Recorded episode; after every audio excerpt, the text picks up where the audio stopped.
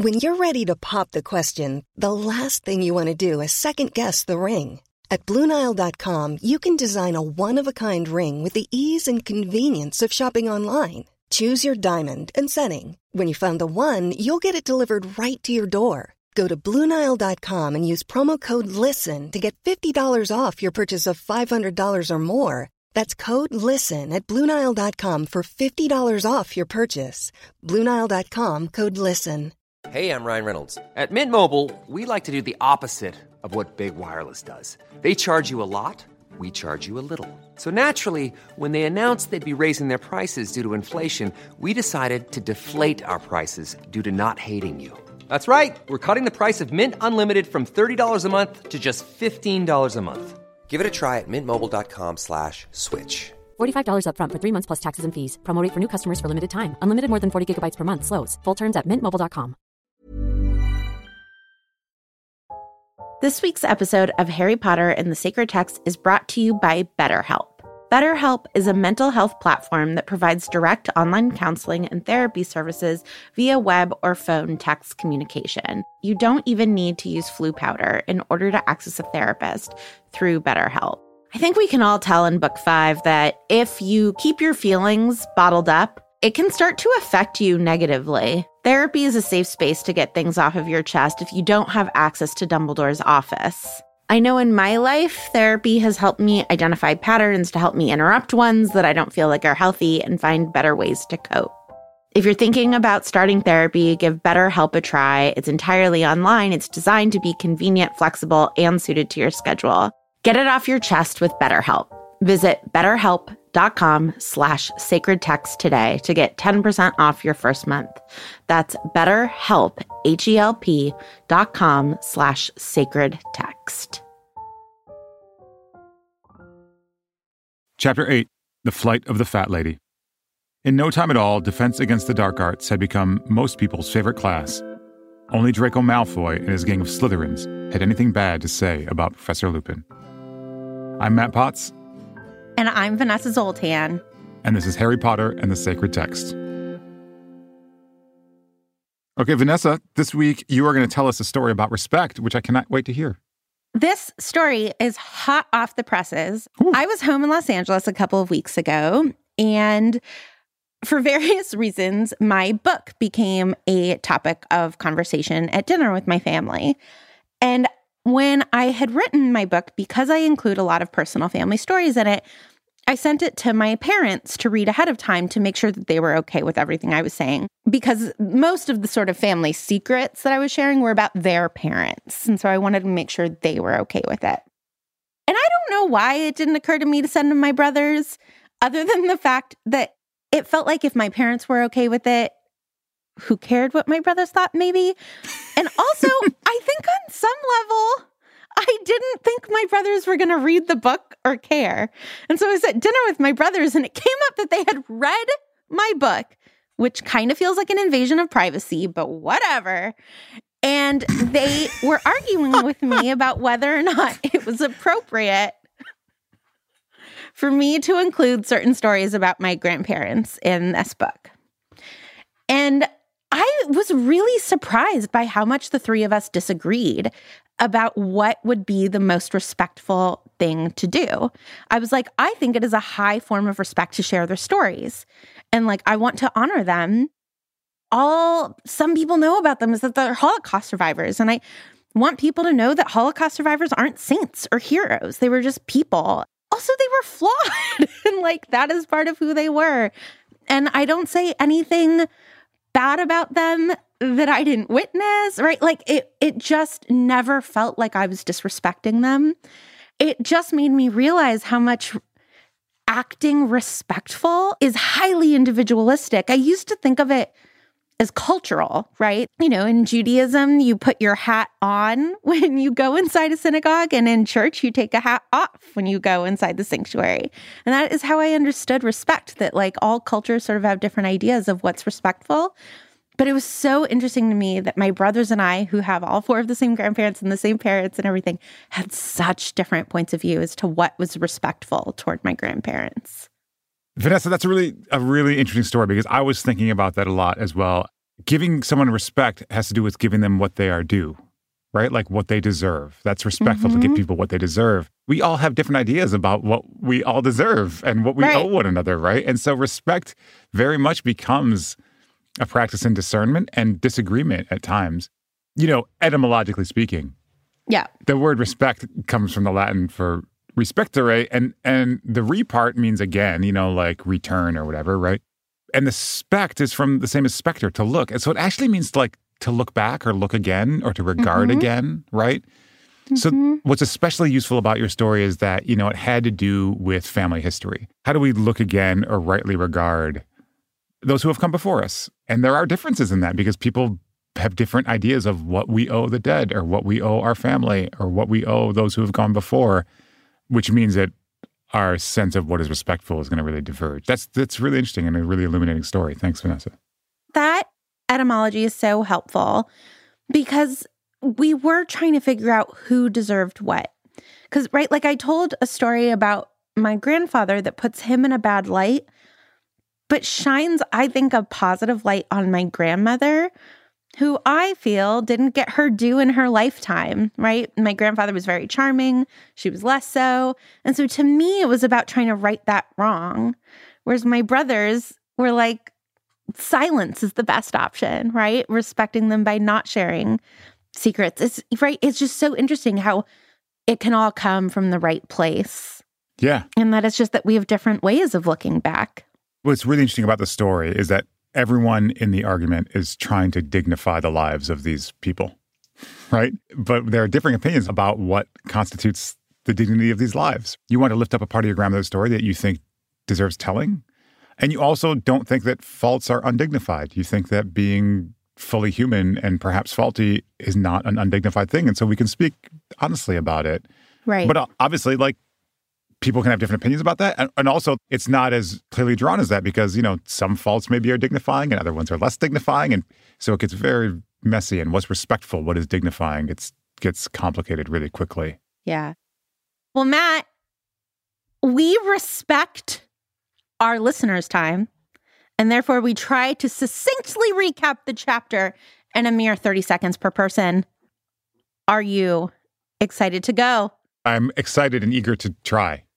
On your mark, get set, go. Okay, so the Slytherins don't like Lupin because he doesn't dress well enough, but he's a great teacher, and um, and Oliver Wood wants to win the championship, and they want the team wants to win it for him, and then they go to to uh, they're going to, going to go to Hogsmeade, and that's exciting, and Harry wants to go to Hogsmeade, so he goes and asks McGonagall if he can go to Hogsmeade, and she says no, you can't go to Hogsmeade, and then um, he doesn't go to Hogsmeade, and then everyone comes back, and they come back with a lot of sweets, uh, but but Harry gets to meet Lupin first, and Lupin tells him it was because Voldemort was going to come out that I didn't want you to fight the Boggart, and then oh my gosh, the painting is slashed, and the and the fat lady is gone. You did so well. I, I feel like my heart rate is too fast. Like there are two goals with a 30 second recap. One, give a good 30 second recap out of mm-hmm. respect for our listeners. Right. And two. Number two, try to keep my blood pressure at a manageable level Huh. out of respect for my arteries. So there's two goals there. And, you know, we're doing, we're working on one at a time. Let's say that. Well, you did great at goal number one. Thank you. Proud of you. Vanessa, I would like to see your cool, calm, and collected 30 seconds. I'm, I'm looking forward Okay. to your 30 second recap. Three, two, one, go. So Matt did such a great job. Just a few things that he missed. Hermione and Ron are fighting a lot. Crookshanks keeps going after Scabbers, and Ron is like, "Oh my god, pull off the dogs!" And she's like, "It's a cat." And then also, um, Lavender's bunny dies, and Hermione's like, "Who cares about empathy? Truth is truth," which is a bad look.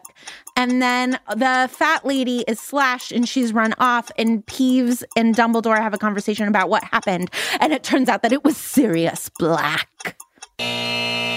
I'm sad that our listeners can't, it's not a video 30 second recap because you actually, you pushed up your glasses when speaking about Hermione uh, valuing truth over empathy in a way that really kind of rounded out your 30 second recap for me. Really sort Thank of you. gave life to it. You're welcome. It was artful, masterful, and artful. Do, do you know what is not artful? And this is a great place to start, I think, in this conversation, is that moment between Hermione and Lavender. Sure, let's start there. So, as we all remember, Professor Trelawney said to Lavender in the first divination class, the thing that you're dreading is going to happen on October the 16th. And then we we in this chapter see October the 16th having come around and Lavender has a letter and she's crying because her bunny has died. And she says, I should have known it was going to happen. Trelawney warned me. And Hermione is like, now is the time for me to make a point about divination. While you're crying and grieving the loss of your bunny, is the time for me to make this point. And I would argue that Hermione thinks she's being respectful. Like Hermione thinks she's making a dignified point. Lavender is saying, I should have known. And Hermione, in part, is saying, You shouldn't blame yourself. There was no reason for you to know. But Hermione has this ulterior motive, which is figuring out that divination is full of crap. You know, we talked about the cultural aspect of respect and the different perspectives of respect, but respect is so nuanced that also there's a time and a place for different forms of respect like lavender in three months might be open to this conversation and actually you know deserves the dignity and respect of her roommate hermione's point of view on divination it's just in this moment not only is she not ready for that conversation hermione's actually closing off the possibility for that future conversation by bringing it up now so it just strikes me like how difficult respect is to show yeah, I think that's right. And it's not just time and place, it's also that sometimes sort of the the gestures and actions of respect compete against one another, right? Because I think what's going on here is as you say, I don't think that Hermione is thinking in this moment, "Oh, I would like to be disrespectful to Lavender right now," even though that's kind of what happens, right?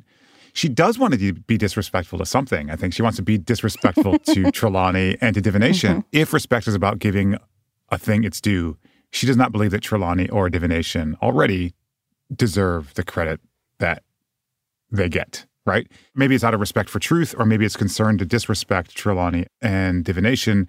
It's because of these things that Hermione is distracted from the person who's right in front of her, who needs a different form of respect, right? Who doesn't need the truth articulated to her. Lavender just needs a little bit of sympathy and patience, right? And so, yeah, like this kind of time and place question, or just the the the idea of nuance is that, you know, we can't uphold every one of our values all the time in every interaction, right? The human thing, the empathic thing is try to discern what this moment needs and to know that there will be future moments in which I can also show the respect that's necessary in those future moments. Yeah, so yeah, so you're right. Hermione just kind of she muffs it here, like she she, she blows it, and she kind of hurts Lavender's feelings, and and actually makes it more difficult for her to ever have a conversation about anything with Lavender, whether her bunny or divination later on. Absolutely. Unless like a hearty apology comes, it's like I shouldn't have done that. Yeah, right.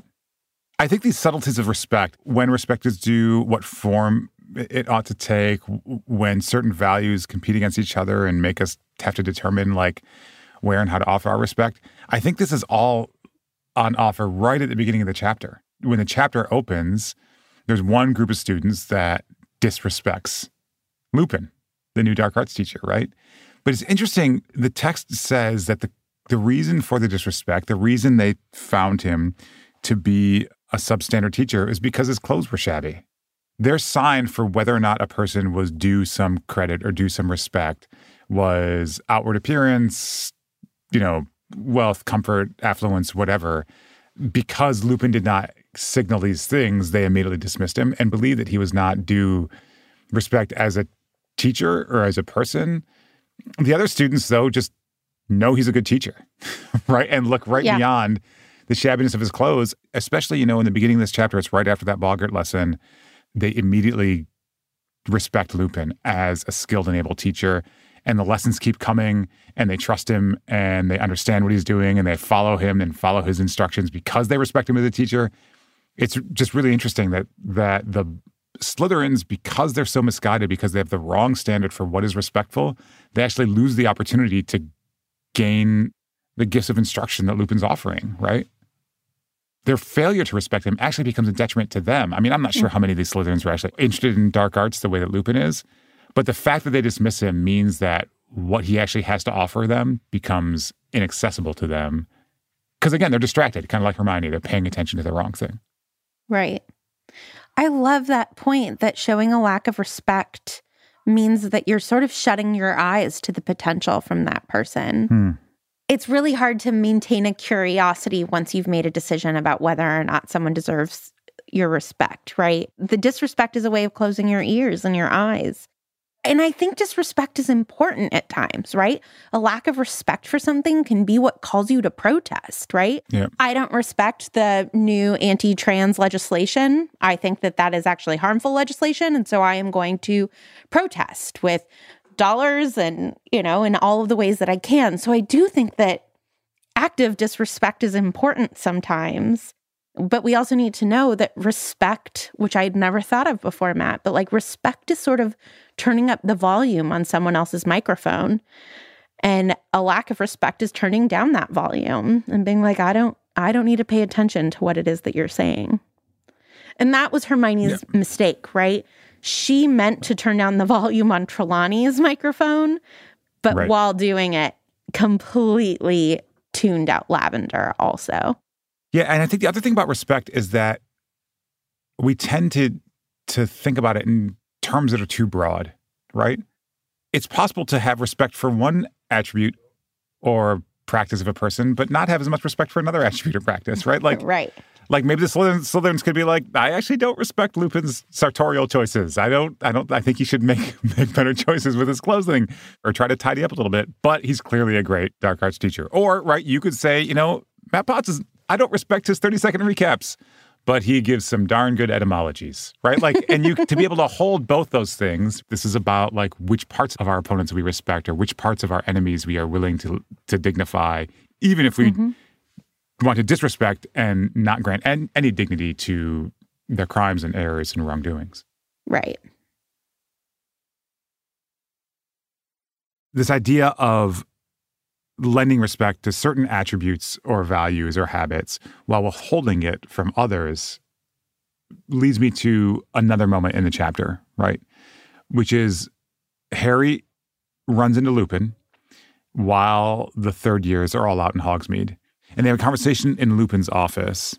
There are actually a couple of respect moments here, which I think we should discuss. The first has to do with Lupin's revelation of why he did not let Harry fight the Boggart. I think we ought to talk about that. But the, right now, I want to talk about you know when Snape walks in at the end. We know that Snape dislikes Lupin. Mm-hmm. We know that in some ways he disrespects him. I think that he respects him in other ways. We can talk about which parts of Lupin's life and practice he respects.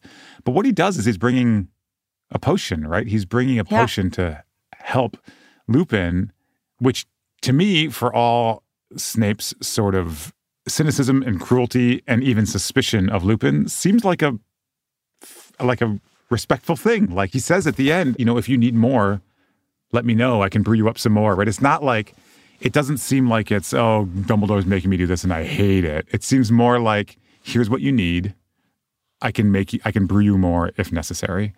Which, for all his dislike and maybe you know justified dislike of Lupin, he's trying to help him in a in a relatively respectful way. I agree. I was really struck by this moment uh, uh, upon reading this chapter because of the theme of how respectful he is and how how respectful Lupin is of Snape and of his great potion making skills. Yeah. Arguably, Lupin has just to a large extent disrespected Snape. You know, I think it is a problematic gendered representation of that disrespect and it was for complicated reasons. But Snape is annoyed at Lupin because, you know, rumors have gone around the school that when Neville said that the thing he was most afraid of was Snape, Lupin's suggestion was to visualize Snape in Neville's grandmother's clothing. And and yet there still seems to be this mutual respect going on that we're led to believe is sort of despite this disagreement, you know, or this, you know, fissure between them. And I think that there seems to just really be a respect of health care, right? That, like, if I can physically take care of you, if I have the power and the skill to do that, it's my responsibility to do it, even if I don't like you. And you're weak and unwell right now. And so I'm going to, right? And we know that this is something that doctors and pharmacists and nurses and, you know, orderlies have to do all the time of take care of people who aren't kind to them or whose politics they disagree with or you know whatever it is. And i it's really lovely to see snape in this role and how how well he succeeds at it. Yeah i think that's right. I, you know, we spoke last week about the implied transphobia of that representation and the, of the ridicule that associates that representation of of snape and we said it again in this chapter when you know the text has this line that that snape didn't see the humor in it which implies that there is, you know, that, that, that it was meant for ridicule, right? And that right. Snape's problem is that he can't take a joke as if this is necessarily a joke, right? Right. So that we can, I mean, I think we should call attention to the, at a kind of metatextual level, the implied disrespect of gender presentations just in this aspect of the of the text. But the other thing about like what's going on between Snape and Lupin, regardless of whether he ought to feel offended, Snape does feel offended, is that you also get the sense that Lupin went to Snape out of respect for his skill, right? Like, right. It, it doesn't seem like in the past that Lupin and the other marauders were, were in the habit of humbling themselves before Snape, right? Right. But what we have here is we believe that that Lupin goes to Snape and says like you can do this better than me and just kind of says like I need your you are talented, you are good at this. You know, you can you can help me and and ask for it in a kind of humbling way. And that is that posture of deference before the skill and accomplishment of another when asking for help is a form of respect for that other's gifts. And and it seems at least, you know, a more cynical yeah. reading of Snape would be that might be what he's responding to as well, right? Because because he's been respected in this one narrow instance, he's willing to respond in a in, in kind. I want to give him the benefit of the doubt on that, right? Because sure. he could say, yep. like, it's in my storeroom, come and get it. I'll leave it there for you. Yep. And I actually think that that would be fair, but he doesn't. He's still kind and delivers it to him yep. and offers more. I actually think Snape really deserves a lot of credit in this moment. Yeah, I think you're right. I think you're right. Even when we're on a budget, we still deserve nice things. Quince is a place to scoop up stunning high end goods for 50 to 80% less than similar brands. They have buttery soft cashmere sweaters starting at $50, luxurious Italian leather bags, and so much more. Plus, Quince only works with factories that use safe, ethical, and responsible manufacturing. Get the high-end goods you'll love without the high price tag with Quince. Go to quince.com/style for free shipping and 365-day returns. A lot can happen in 3 years. Like a chatbot may be your new best friend but what won't change? Needing health insurance. United Healthcare Tri Term Medical Plans, underwritten by Golden Rule Insurance Company, offer flexible, budget friendly coverage that lasts nearly three years in some states. Learn more at uh1.com. This week's episode of Harry Potter and the Sacred Text is brought to you by Redfin. Let's say for some reason you can't get back to Grimmauld Place, so you need to find a new home. If you're like me, you would go to Redfin. Redfin updates their listings every two minutes and sends you personalized recommendations, so finding the home that's perfect for you has never been easier. If you see something you like, just book a tour straight from the app. And when you're ready to buy, an experienced local Redfin agent can guide you through the whole process. And if you're looking to sell, Redfin agents know how to get you the best price possible for your home. That's because they sell twice as many homes as other agents. With a listing fee as low as 1%, Redfin's fees are half of what others often charge, which means you'll have more money to put toward your next home. They even have a function where Trelawney will tell you whether or not she can see you in this house. Redfin. It's how Molly found the burrow. Download the Redfin app to get started.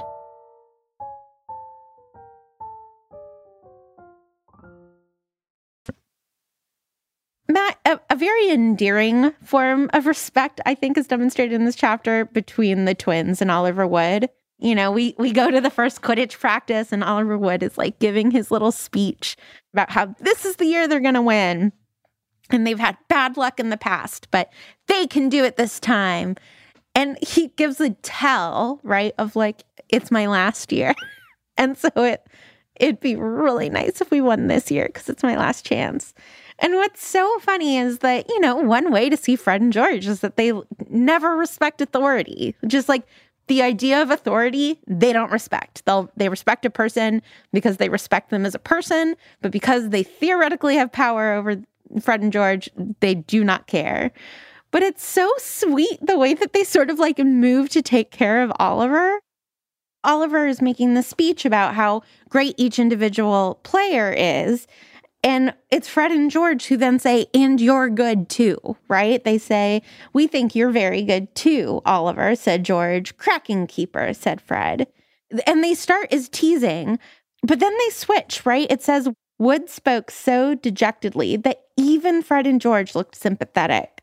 Oliver, this year's our year, said Fred, right? They switched not because they respect his authority, but because they respect his love of the game and his just like hope to win. And there's something about this speech in Oliver and the fact that he's like, this is my last chance that wins Fred and George over to respecting him, or they always respect him, but this is a moment where they feel as though they actually should demonstrate that respect in a way that would code more widely as respect. Yeah, I think that's right. I mean, I also was thinking about this particular speech around the theme of respect, but from a slightly different angle, like thinking about this idea of giving one what one is due.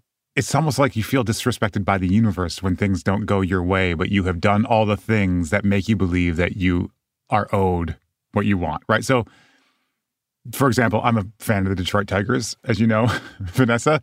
And two of my big heartbreaks in the last 20 years was in 2006 the Detroit Tigers were in the World Series, and I think we were a better team than the St. Louis Cardinals, but we lost because seven games of baseball, the better team doesn't always win.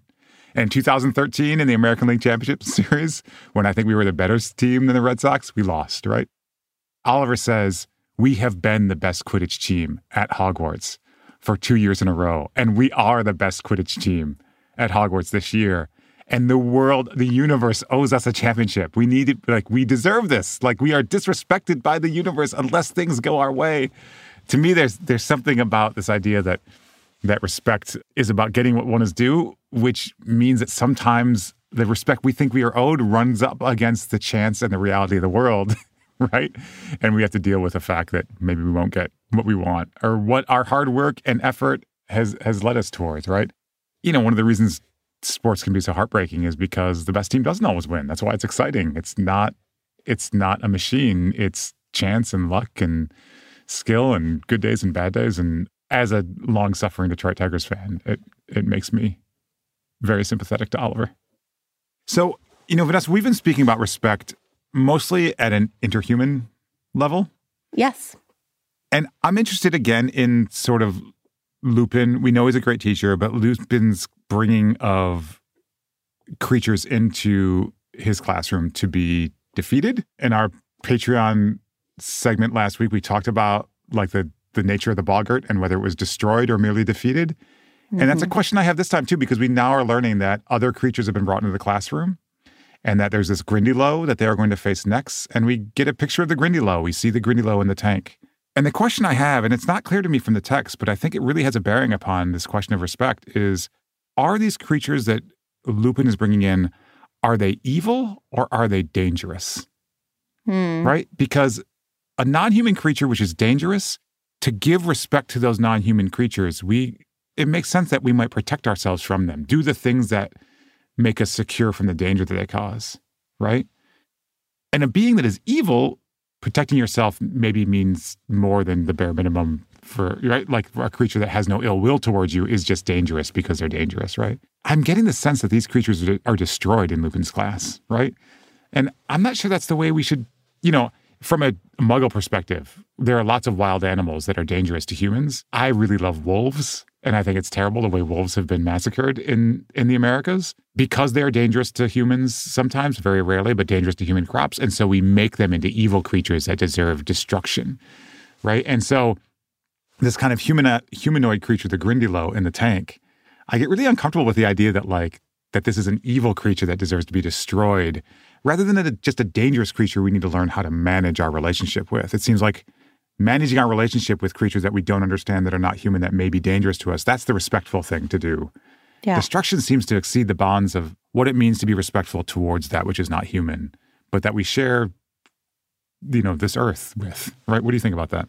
I think that's such an important question, Matt. And we don't know, right, if Lupin is going to destroy it or just, That's right. you know, show the kids this is something that you have to be careful from and how, right?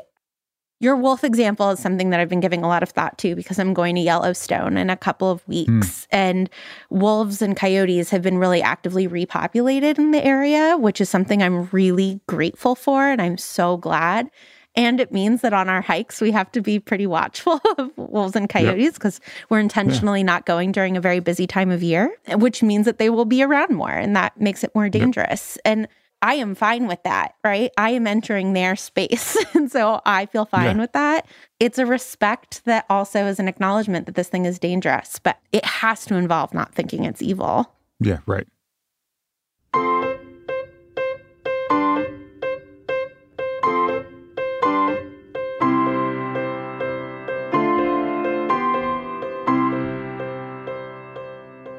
Vanessa, it's now time for our sacred reading practice. And we are doing Lectio Divina this week. So why don't you pick a passage for us and we'll do Lectio together? Okay, I found a sentence. Your grandmother sent yours to me directly, Longbottom, said Professor McGonagall. So the first step of Lectio Vanessa is to discuss what is literally happening in the chapter. So at the surface level, what is literally happening in the chapter when this line is revealed to us? Well, McGonagall has her Gryffindors, her third year hmm. Gryffindors in the classroom. They are talking about the very first Hogsmeade trip. And she's like, those of you who have had permission forms sent in or brought to me may go to Hogsmeade. And hmm. Neville, who we know is very forgetful, is like, oh, I think I forgot mine. And she's like, don't worry about it. Your grandmother sent it in to me directly. And I love this because we find out later that McGonagall knows Neville's grandma. And so I like to pretend that the two of them correspond regularly and are old friends.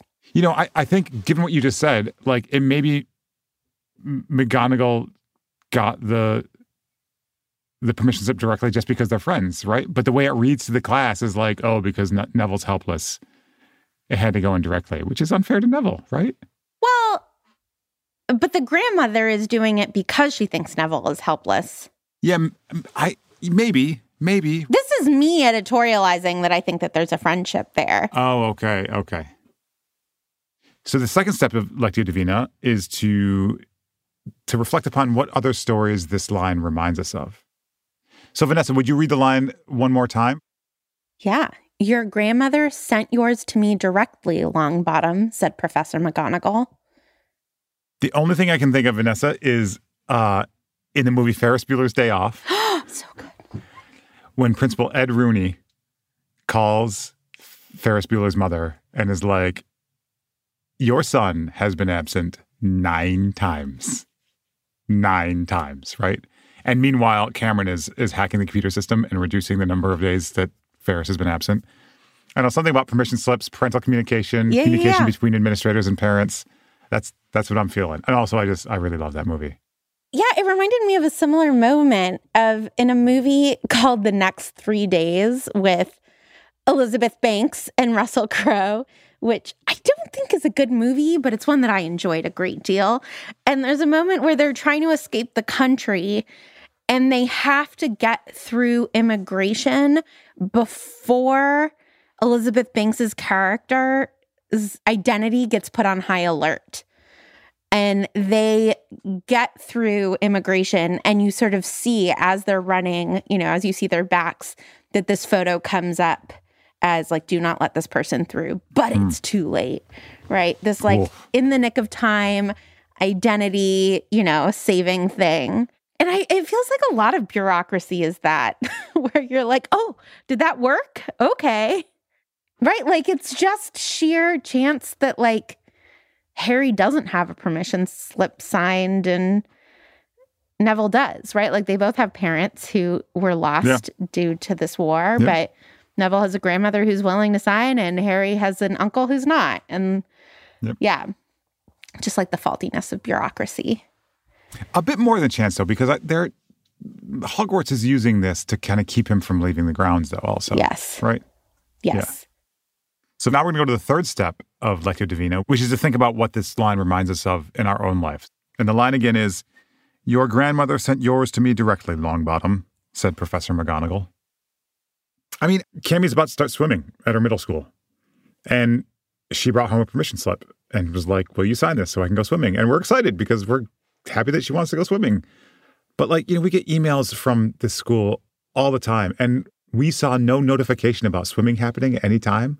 And it just makes me wonder, like, why is this all important, like, bureaucratic maneuver entrusted to children? Like, why are they the facilitators of this communication? I mean, Neville's grandmother and Professor McGonagall got it right. Like, the adults can correspond. Let's correspond directly. Why does why do we need to make our children the the middle persons of this transaction? That's my that's my slightly aggrieved reflection upon how this bears upon my own life. How about you, Vanessa? Yeah, I fell into a very strange moment at the beginning of COVID, which was that my passport was going to expire in April of 2020. So in February of 2020, I sent in my old passport with all the necessary things to get my new one. And then there were all these delays. And so I was without a passport for months and months, and it just kept getting extended. And in the meantime, my driver's license expired in June of 2020, and neither place was renewing. And so I had no valid form of identification. And it just became this cyclical problem where, like, I got pulled over because the registration on my car had expired, but I couldn't get the registration on my car because I didn't have a valid form of identification, right? And the police officer was super understanding because I'm a white woman and I like walked him through it slowly and was like, this is how we got to this place, but like I cannot convince any mechanic to, you know, renew my registration. But like I could have been ticketed and fined and all sorts of things through like really no fault of my own, but just bureaucratic nonsense. And yeah, that's what it reminds me of in my own life that sometimes these bureaucratic things can save us and, you know, keep us safe and any number of other things. I love showing people proof of my vaccine. Right. Like it's such a point of pride. I'm like, yeah, I'm vaccinated and thanks for checking. So I can go into the theater and feel safe right now. And other times I'm like, this is just torture for the sake of torture. So when we moved up here, Colette had had a South Bend, Indiana mobile number for 15 years. And when we moved up to Cambridge, she finally got, she wanted a 617 number because we were, Yeah. we were going to be lifetime Boston residents now. And so the first thing she did out of excitement was change her phone number. And then she went to, you know, every company and organization that has our phone number and try to change the number. And in order to change the number, they send a verification code Code to your old to your cell phone number. So, so Colette was trapped in like this limbo of of having a new number but being unable to verify her new number and change her Yep. new number for every single organization, credit card company, uh, you know, insurance and and investment, all everything was just like it was a nightmare. It's a nightmare. It's a nightmare, these bureaucratic things. Vanessa, step four is what this line calls us to in our own lives. So let me read it one last time. Your grandmother sent yours to me directly, Longbottom, said Professor McGonagall. I mean, it calls me to something that I hope we as a company do anyway, but I know it's something we can grow at, which is, you know, we run these pilgrimages and there are just so many logistical things that we need from people, right? We need proof of vaccination, we need their emergency contact information, we need their doctor's information. And we need that to to protect them and to, you know, in order to be able to take care of them if something happens on these trips. Yeah. And it it just speaks to me of like the compassion that we need to have because you know we hear back from people being like i don't currently have a gp i just switched jobs you know and w- we always Yeah. try to work with people and who am i kidding it's mostly laura who deals with people and she can't help but deal with compassion because she's such a lovely person but right like when i'm the person who's making other people go through a bureaucratic system i want to make sure to be as humane and humanizing as possible. That's what it calls me to. What about you, Yeah. Matt? I mean, I think it's similar. I, you know, I've I've been working at Harvard for I guess eight years now, and you know, as a faculty member, I you kind of operate astride the bureaucracy of the institution. I mean, you have to deal with it obviously in some ways, especially around tenure processes and so forth. But in terms of like other administrative things, I, you're kind of immune from that. There are other administrative staff that are managing that. And now, though, I've come into an administrative role at the university and I've seen the extensive administrative apparatus that constitutes like this huge university, this huge institution, and how complicated and dense that can be. Um, and on the one hand, I've just been kind of learning all that stuff, and it's a oh, again things are very complicated administratively here. I think sometimes more complicated than they need to be. And I think that's the that's the point. Is like when I can, I think I ought to recognize that bureaucracy exists to to like mitigate risk and keep institutions and people safe. And I should be aware of those policies and practices so I will understand what the risks are and who is being kept safe. But then also to understand that that sometimes there are more streamlined processes. Mm. that the purpose of the bureaucracy is always to serve folks. And so if the bureaucracy is getting in the way of serving folks, then figure out a different way to serve them, right? Right. Exactly. Well, Matt, thank you so much. That was such a beautiful lectio that you led us on. We got to a really great place. Thank you. This week's episode of Harry Potter and the Sacred Text is brought to you by Redfin. Let's say for some reason you can't get back to Grimmauld Place, so you need to find a new home. If you're like me, you would go to Redfin. Redfin updates their listings every two minutes and sends you personalized recommendations, so finding the home that's perfect for you has never been easier. If you see something you like, just book a tour straight from the app. And when you're ready to buy, an experienced local Redfin agent can guide you through the whole process. And if you're looking to sell, Redfin agents know how to get you the best price possible for your home. That's because they sell twice as many homes as other agents. With a listing fee as low as 1%, Redfin's fees are half of what others often charge, which means you'll have more money to put toward your next home. They even have a function where Trelawney will tell you whether or not she can see you in this house. Redfin. It's how Molly found the burrow. Download the Redfin app to get started.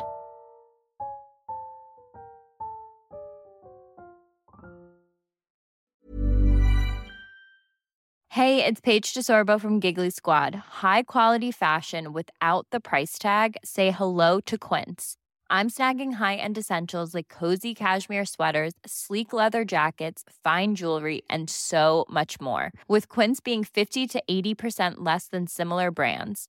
And they partner with factories that prioritize safe, ethical, and responsible manufacturing. I love that. Luxury quality within reach. Go to quince.com slash style to get free shipping and 365 day returns on your next order.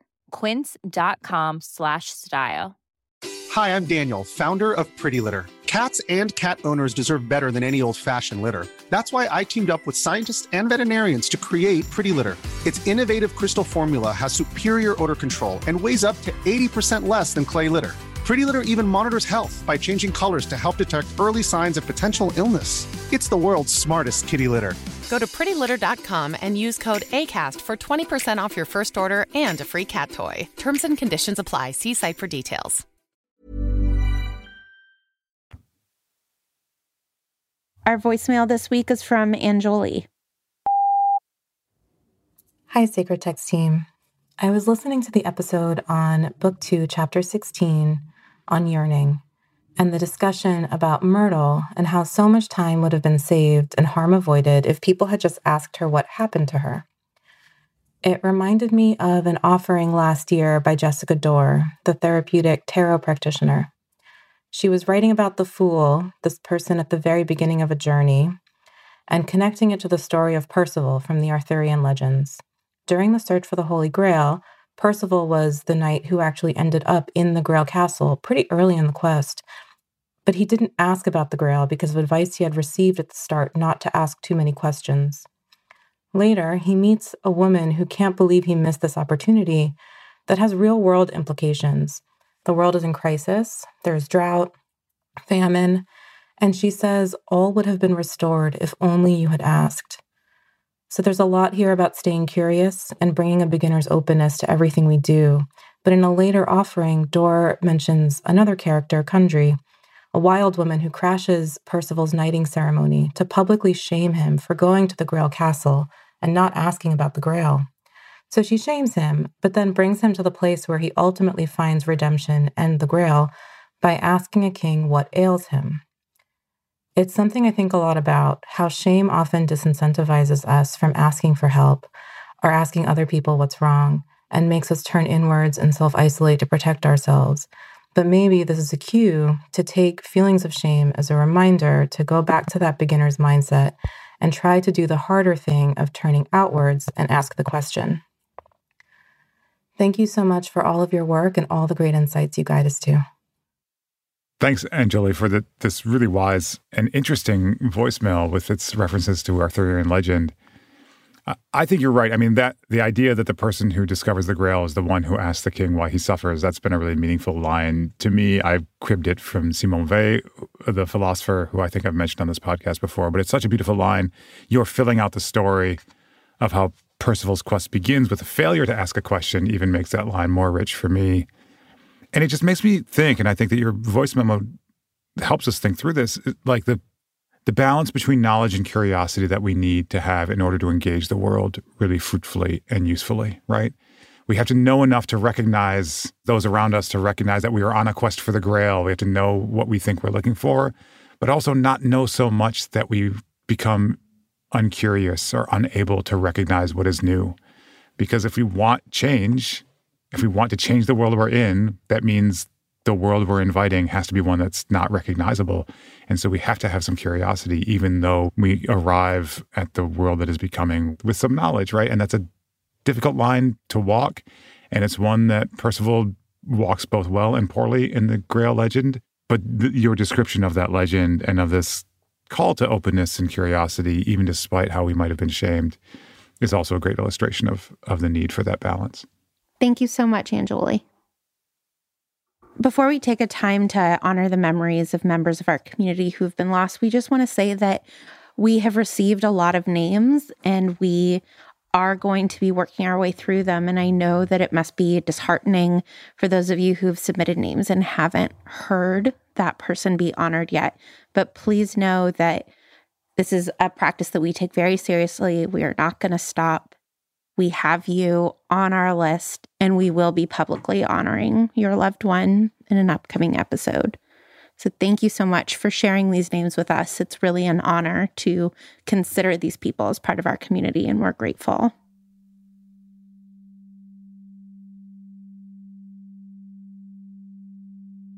Philip Krajcik, 37, who was infectiously adventurous and a seeker of wonder.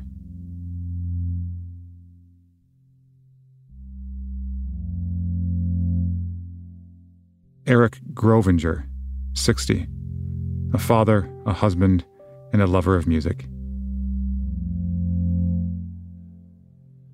Mandy Lawson, 92, an activist, art lover, and great aunt. Randy Judge, who was in his 60s and was a bass player and pseudo uncle.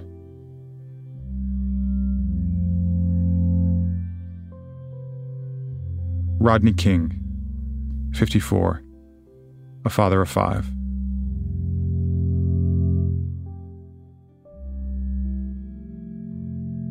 Betty and Georg Schultes, grandparents who have been missed for too many years.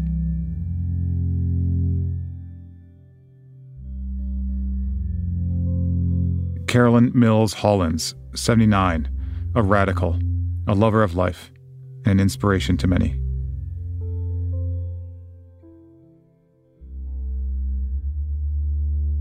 Fran Seller, 96, a grandma and champion gossiper.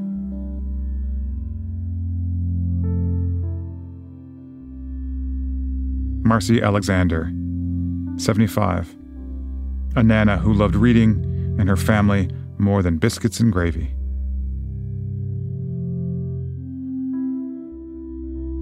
John Schmelzer, 79, a father, a brother, a survivor who was very loved. Let light perpetual shine upon them.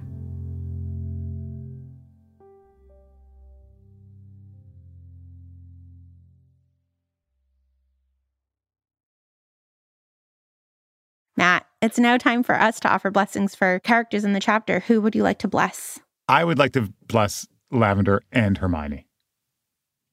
I want to bless Lavender because she just lost a beloved pet, and that is is the worst. I mean, there there are a few things worse than that. It, it hurts a lot, and I just want to bless her for that. Uh, everyone who's kind of suffering loss and that kind of loss in particular, and I want to bless Hermione because Hermione misses it here, and Hermione is a good person who I think genuinely cares about Lavender and Lavender's pain, and all of us do that too.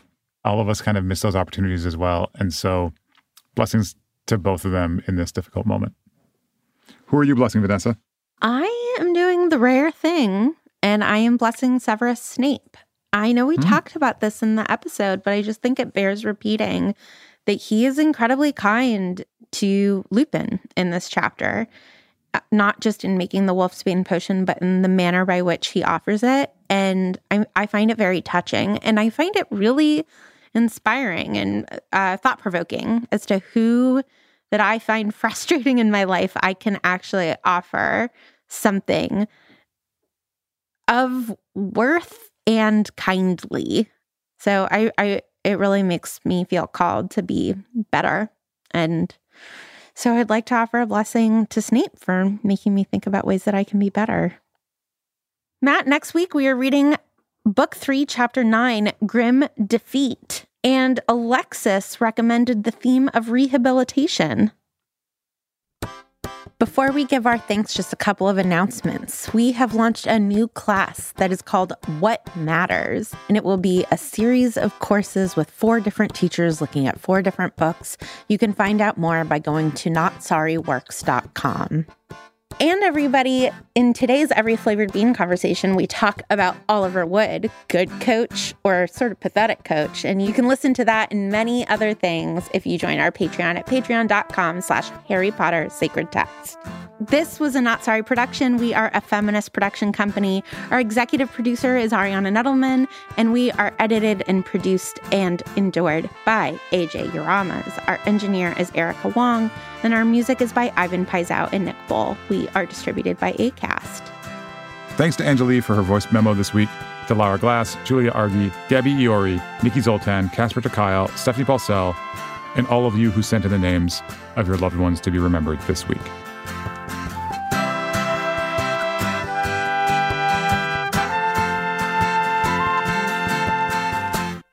So, Matt, we now get Vanessa, to oh, offer. Oh, sorry. Oh, no.